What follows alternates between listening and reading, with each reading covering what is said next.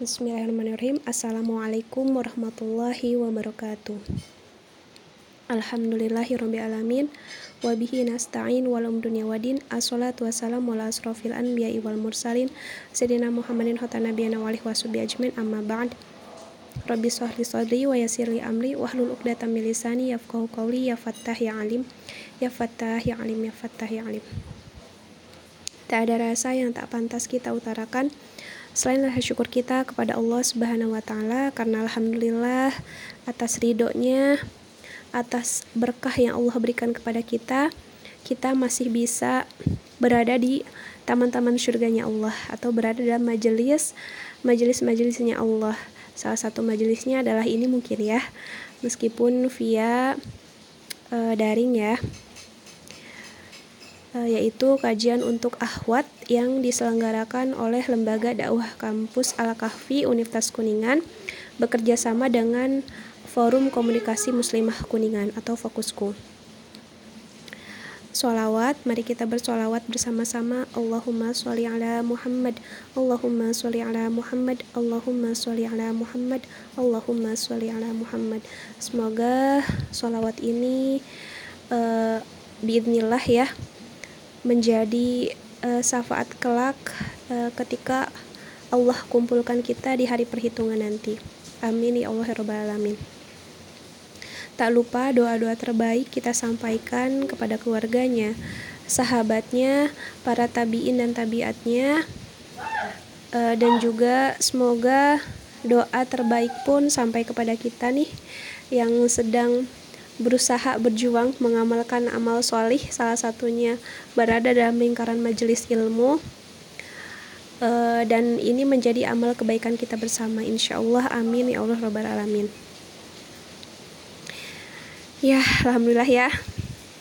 Ini pertama kali saya berarti ya uh, mengada ikut dalam kajian untuk ahwat bersama lembaga dakwah kampus LDK Al-Kahfi ya Universitas Kuningan uh, sekilas saya sempat lihat di grup di WhatsApp ya uh, ada Barokallah murabiah saya ada Umi Susi ada THN di sana saya lihat juga ada Bu Aan ya tapi nggak tahu nih di sini ada atau enggak ya atau guru-guru saya lainnya teman-teman saya baik yang ada di fokusku atau yang ada di LDK dan sebagainya. Mudah-mudahan Bismillah yuk kita sama-sama luruskan niat kita untuk hari ini menjadi salah satu amal kebaikan untuk kita. Ketika nanti Allah kelak bertanya kamu di dunia udah ngapain aja sih? Nih Allah uh, lihatlah saya wahai malaikat catat nih ini adalah kebaikan kita bersama insya Allah ya. Ya dicek dulu ya ini suaranya. Jelas nggak ya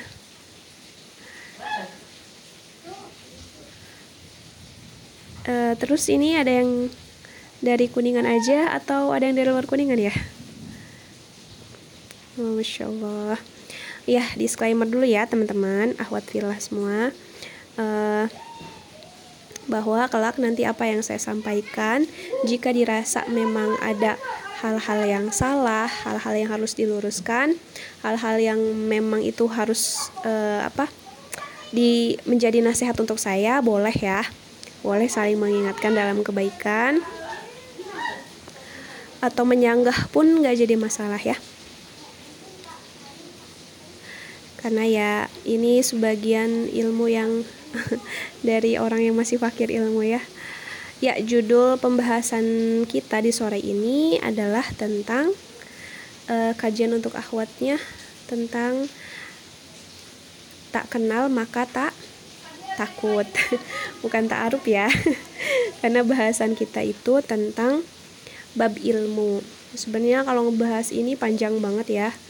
Tapi saya persingkat ya uh, supaya terarah. Kita konsepnya dikerucutkan lagi biar tak takutnya takut karena apa gitu. Biar dikerucutkan lagi kita fokusnya kepada bab ilmu Nah, kenal yang seperti apa sih? Takut yang seperti apa sih yang akan kita bahas? Mengutip dari perkataan Imam Ahmad eh, rahimahullah, beliau pernah berkata bahwa inti dari ilmu itu adalah rasa takut kepada Allah Subhanahu wa taala. Karena ya kita tahu ilmu itu adalah peta bagi kehidupan kita ibaratnya ilmu itu adalah subhanallah ilmu itu adalah GPS-nya kita So, ketika mau gunain GPS, harus tahu dulu caranya kan ya. Harus tahu dulu fungsinya kayak gimana, sistemnya kayak gimana.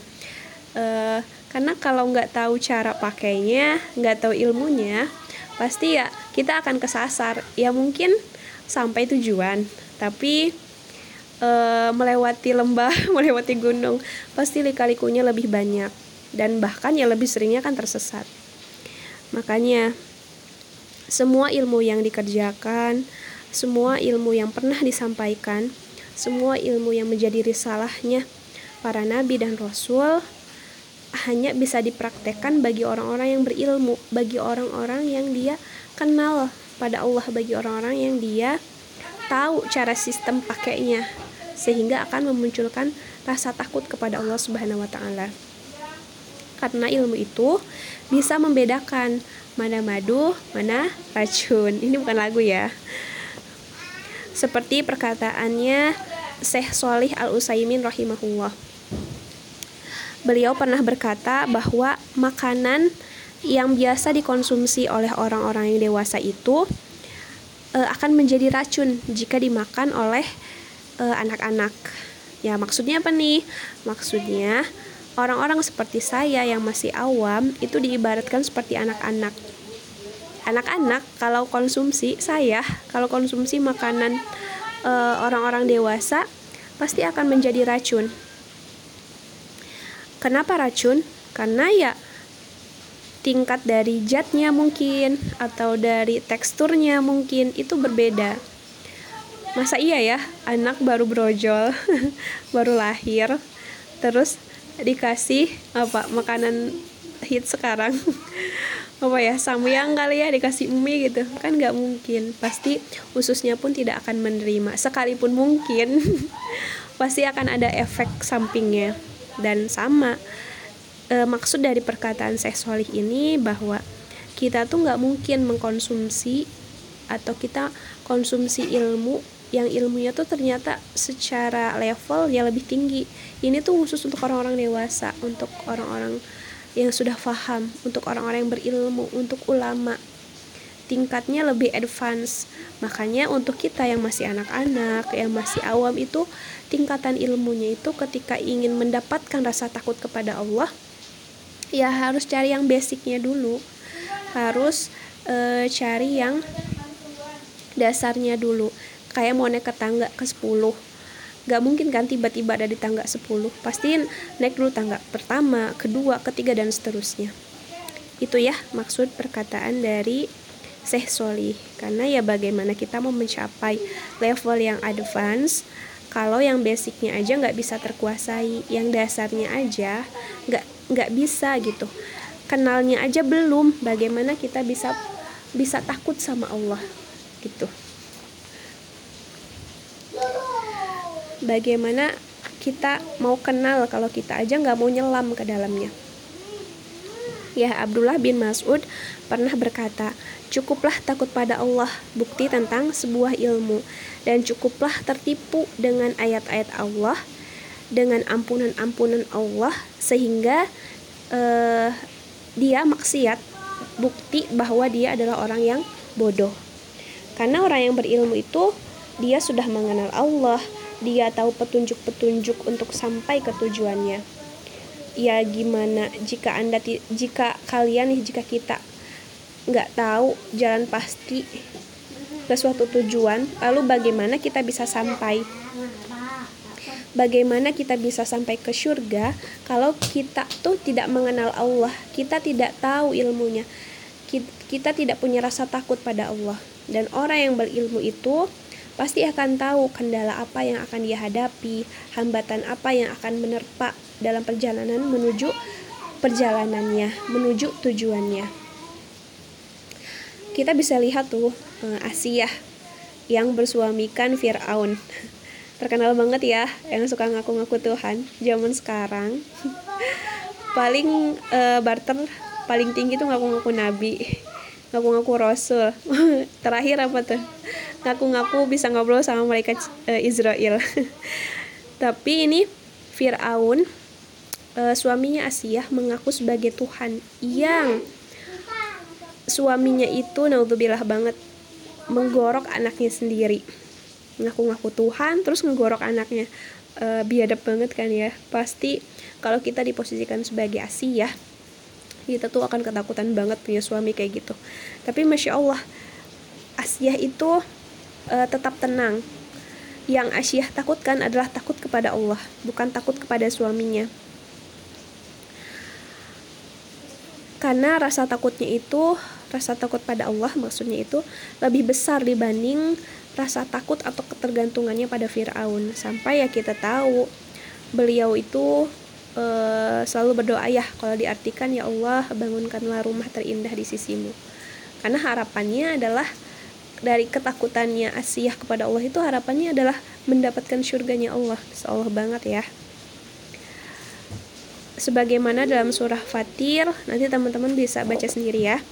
Ada di surat ke-35 ayat 28 dan surat Toha ayat 1 sampai 5 di mana dalam surat Toha ayat 1 sampai 5 itu dijelaskan bahwa e, Al-Qur'an itu turun sebagai peringatan bagi orang-orang yang takut pada Allah. Nih kita mengaku pedoman hidup kita itu Al-Qur'an ya.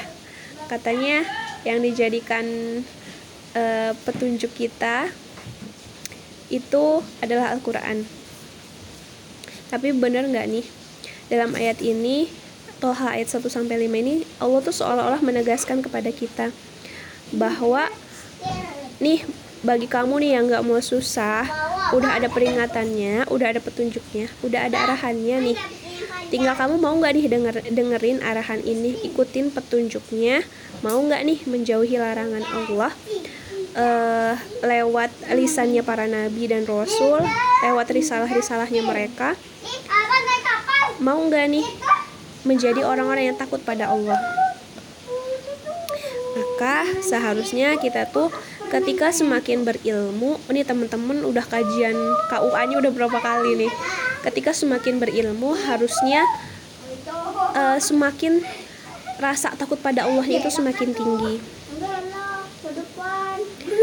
karena dalam majelis ilmu itu ketika sudah mengenal Allah yang disodorkan itu bukan sekadar perubahan penampilan bukan hanya sekedar perubahan style hidup kali ya tapi ada tendensi lain yang lebih penting yaitu semakin kenal ya semakin takut sama Allah. Tapi kok saya nggak nggak ini ya nggak ngerasa takut gitu. Takut sih tapi B aja. Ya bagaimana kita bisa takut kalau ingat Allahnya aja sepekan sekali? Kalau ada kajian itu juga kalau nggak ada kajian mungkin kalau yang kepotong yang sudah nikah cuti hamil tiga bulan tuh nggak kenal sama Allah. Nah itu bilah banget ya. Atau karena nggak pernah baca pedomannya uh, Allah. Dan kalaupun baca juga ya ogah-ogahan gitu. Naudzubillah ya mudah-mudahan kita tidak tergolong orang-orang yang seperti itu. Amin. Dan cara kita untuk menanamkan rasa takut pada diri kita nih gimana sih supaya kita takut pada Allah. Ya pokoknya adalah paling basicnya tangga pertamanya adalah mengenal Allah. Mengenal Allah tuh banyak banget ya teteh semua. Coba kita bikin CV terbaik kita. Uh, kita bikin masterpiece-nya hidup kita. Kita jadi master kelasnya Allah ya master kelas di kelasnya Allah itu supaya benar-benar kita ta'arufnya tuh ta'aruf yang benar-benar sama Allah gitu. Kenalnya tuh kenal yang benar-benar kenal sama Allah. Kita mentadaburi ayat-ayat Al-Quran. Sebagaimana Allah juga kan berfirman ya di Quran surat Muhammad ayat 24 apakah mereka tidak memperhatikan Al-Quran? Atau hati mereka terkunci? Jadi seolah-olah Allah tuh kayak kayak negur hello gitu. Kamu nggak merhati ini aku udah kasih pedomannya gitu. Kamu yang gak mau buka mata hati kamu yang terkunci atau kayak gimana ya seolah-olah seperti itu ya dan Abu Hurairah radhiyallahu an beliau tuh pernah menangis di detik-detik atau di saat-saat ketika beliau sakarat sakaratul maut atau menghadapi ajalnya Aku tidak menangis karena urusan dunia kalian. Aku menangis karena telah jauh perjalananku. Namun, betapa sedikit bekalku. Sungguh, kelak aku akan berakhir di surga atau neraka. Dan aku tidak mengetahui mana yang akan diberikan padaku di antara keduanya itu. Insya Allah banget ya. Perkataannya Abu Hurairah yang uh, seorang periwayat hadis yang Masya Allah hadisnya masih sangat terpakai hingga hari ini. Terus apalagi cara lain e, untuk memupuk rasa takut kita pada Allah setelah kita mengenal Allah yaitu kita mengingat betapa lemahnya diri kita. Dan hanya Allah lah yang maha perkasa. Hanya Allah hanya Allah lah yang maha al-aziz. Seperti kita tahu kisahnya uh, Aisyah radhiyallahu an. Itu ulamanya wanita sebagaimana diriwayatkan apalagi? Sebagaimana diriwayatkan oleh Ibnu Ummi Mulaika dalam Hilyatul Aulia karya Abu Nuaim ketika Abdullah bin Abbas menjenguk Aisyah. Abdullah bin Abbas itu minta izin ya ketika ini menjenguk Aisyah. Beliau bertemu pada Aisyah dan uh, Abdullah bin Abbas itu berkata wahai ibundaku bergembiralah. Demi Allah sesungguhnya posisimu di hadapan Nabi dan para sahabatnya ketika engkau wafat uh, nanti engkau adalah istri Nabi yang paling beliau cintai. Ingatkah ketika kalungmu hilang wahai ibuku wahai ibundaku? Dan akhirnya Nabi dengan satu pasukan tidak jadi berangkat. Mereka tetap stay uh, hanya dalam rangka mereka ngecamp hanya dalam rangka mencari kalungmu yang hilang sampai mereka kehabisan air dan di sanalah maka Allah turunkan Quran surat An-Nisa ayat 43 tentang tayamum Lalu Abdullah bin Abbas pun berkata lagi, dan ini semua setelah taufik dan rahmat Allah berkatmu wahai ibundaku dan keberkahan keberkahanmu. Dan tidaklah Allah menurunkan ruksoh atau keringanan kecuali karenamu. Terus Abdullah bin Abbas tuh berbicara lagi dengan Aisyah dengan kasus lain uh, dengan niatan sebenarnya ingin menghibur uh, Aisyah radhiyallahu an. Yang mana kata Abdullah bin Abbas beliau menceritakan tentang uh, kisah hadithul ifki ya tentang fitnah yang dilanda oleh uh, Aisyah radhiyallahu an.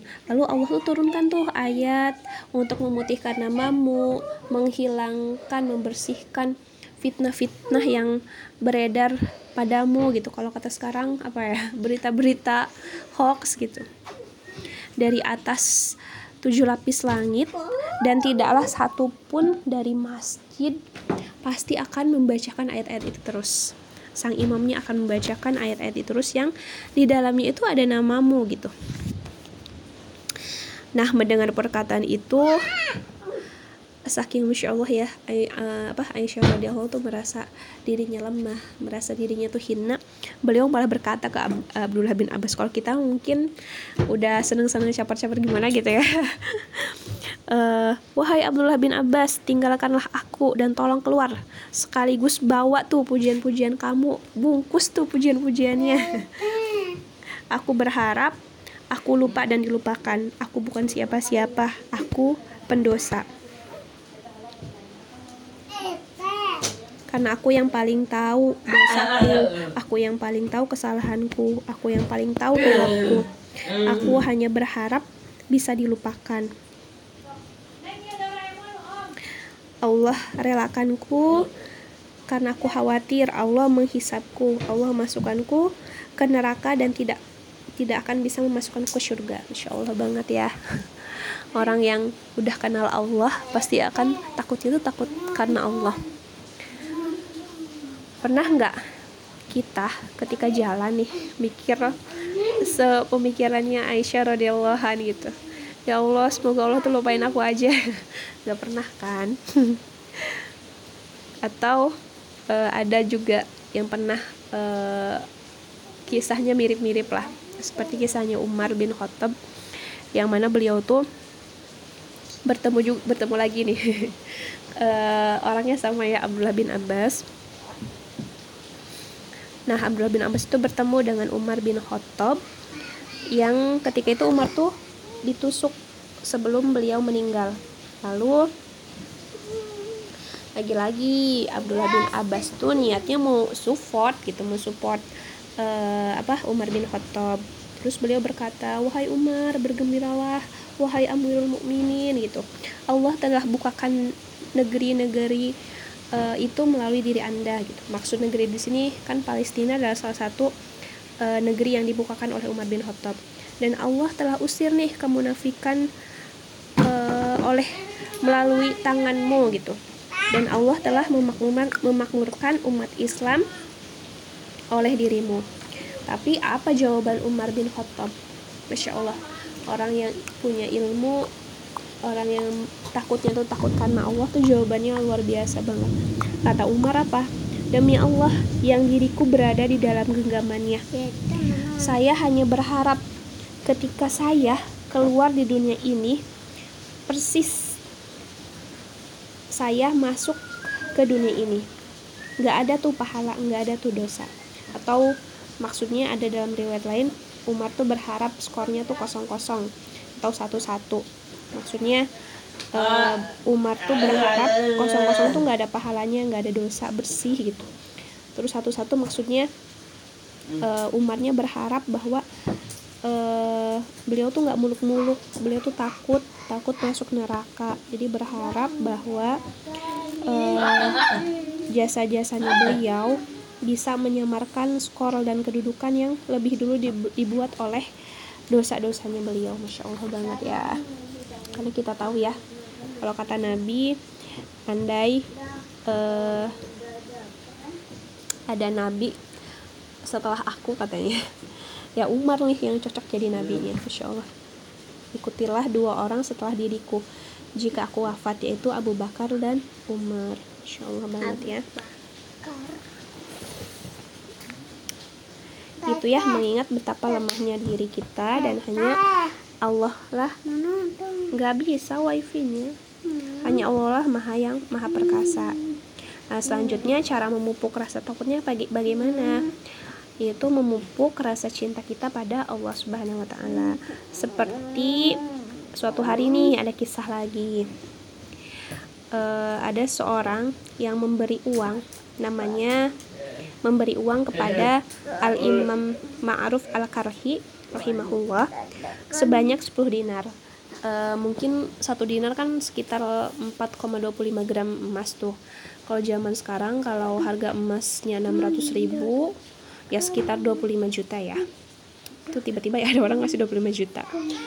Nah begitu dapat 10 dinar uh, al imam ma'ruf al karhi rahimahullah tuh melewati orang yang BU yang butuh uang ya. Akhirnya al imam ma'ruf al karhi nggak berpikir panjang beliau kasihin tuh seluruh uang yang tadi beliau terima yang 10 dinar tadi itu. Lalu beliau nangis nangisnya bukan nangis karena aduh aku nanti makan apa gitu. Semua hartaku ya semuanya tadi udah dikasihkan misalnya bukan karena itu ya tapi nangis karena merasa takut pada Allah. Sampai sampai sampai saking beliau ngerasa takutnya sama Allah beliau tuh istilahnya apa ya ngomong, ngomong sama dirinya sendiri wahai jiwaku sudah berapa kali engkau menangis?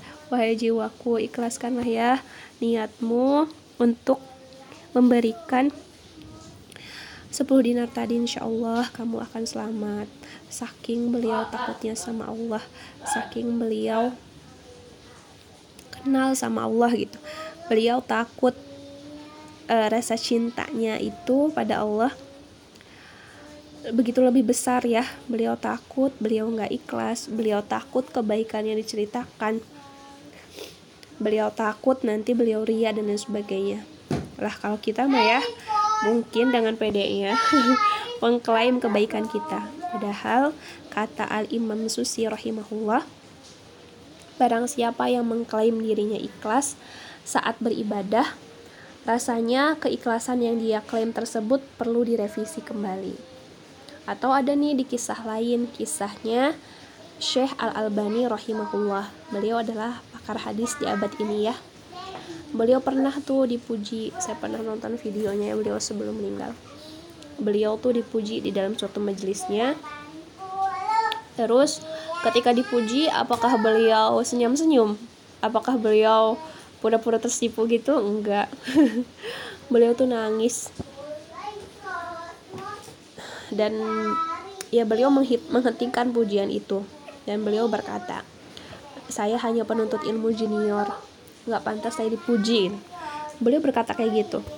Lah, saya uh, Al Albani rohimahullah aja merasa dirinya junior, apalagi kita. Kita di level mana? Playgroup kali ya.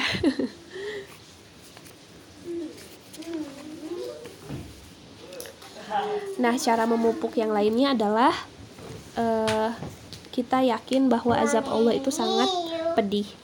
Teman-teman bisa baca di Quran surat Al-Anfal ayat 48 dan At-Tahrim ayat 6. Selanjutnya, cara memupuk rasa takut kita pada Allah, jangan merasa aman. Ini ada di Quran surat Al-A'raf ayat 99. Abdullah bin Mas'ud radhiyallahu an beliau pernah berkata, seseorang yang beriman melihat dosa-dosanya bagai ia sedang duduk di bawah gunung yang akan runtuh. Ia khawatir tertimpa. Sedangkan orang fajir atau ahli maksiat melihat dosa-dosanya itu bagaikan lalat yang melewati hidungnya. Ada dalam hadis riwayat Bukhari nomor 6308 terakhir dalam Kiyatul Aulia Malik bin Dinar rahimahullah pernah berkata ahli dunia pada saat meninggal, mereka tak merasakan kenikmatan yang paling indah di dunia. Lalu seseorang bertanya tentang maksud perkataannya. Apakah kenikmatan yang paling indah itu, wahai uh, Imam Malik bin Dinar rahimahullah? Beliau uh, uh, Imam Malik bin Dinar rahimahullah berkata, yaitu kenikmatan mengenal Allah, takut pada Allah al khauf minallah Allah wa mungkin itu ya teh yang bisa saya sampaikan. Jika ada yang ingin uh, meluruskan dalam penyampaian saya yang mungkin ada yang salah saya persilahkan. Saya kembalikan lagi kepada moderator. Closing statement dunia itu penjara bagi orang-orang yang beriman. Selama kita masih hidup di dunia ini sejatinya kita masih kita hanya berpindah dari penjara satu ke penjara lain. Maka untuk membuka kunci dari belenggu-belenggu penjara itu parameternya adalah siapa yang paling kita kenal, siapa yang dan itulah yang paling kita takuti.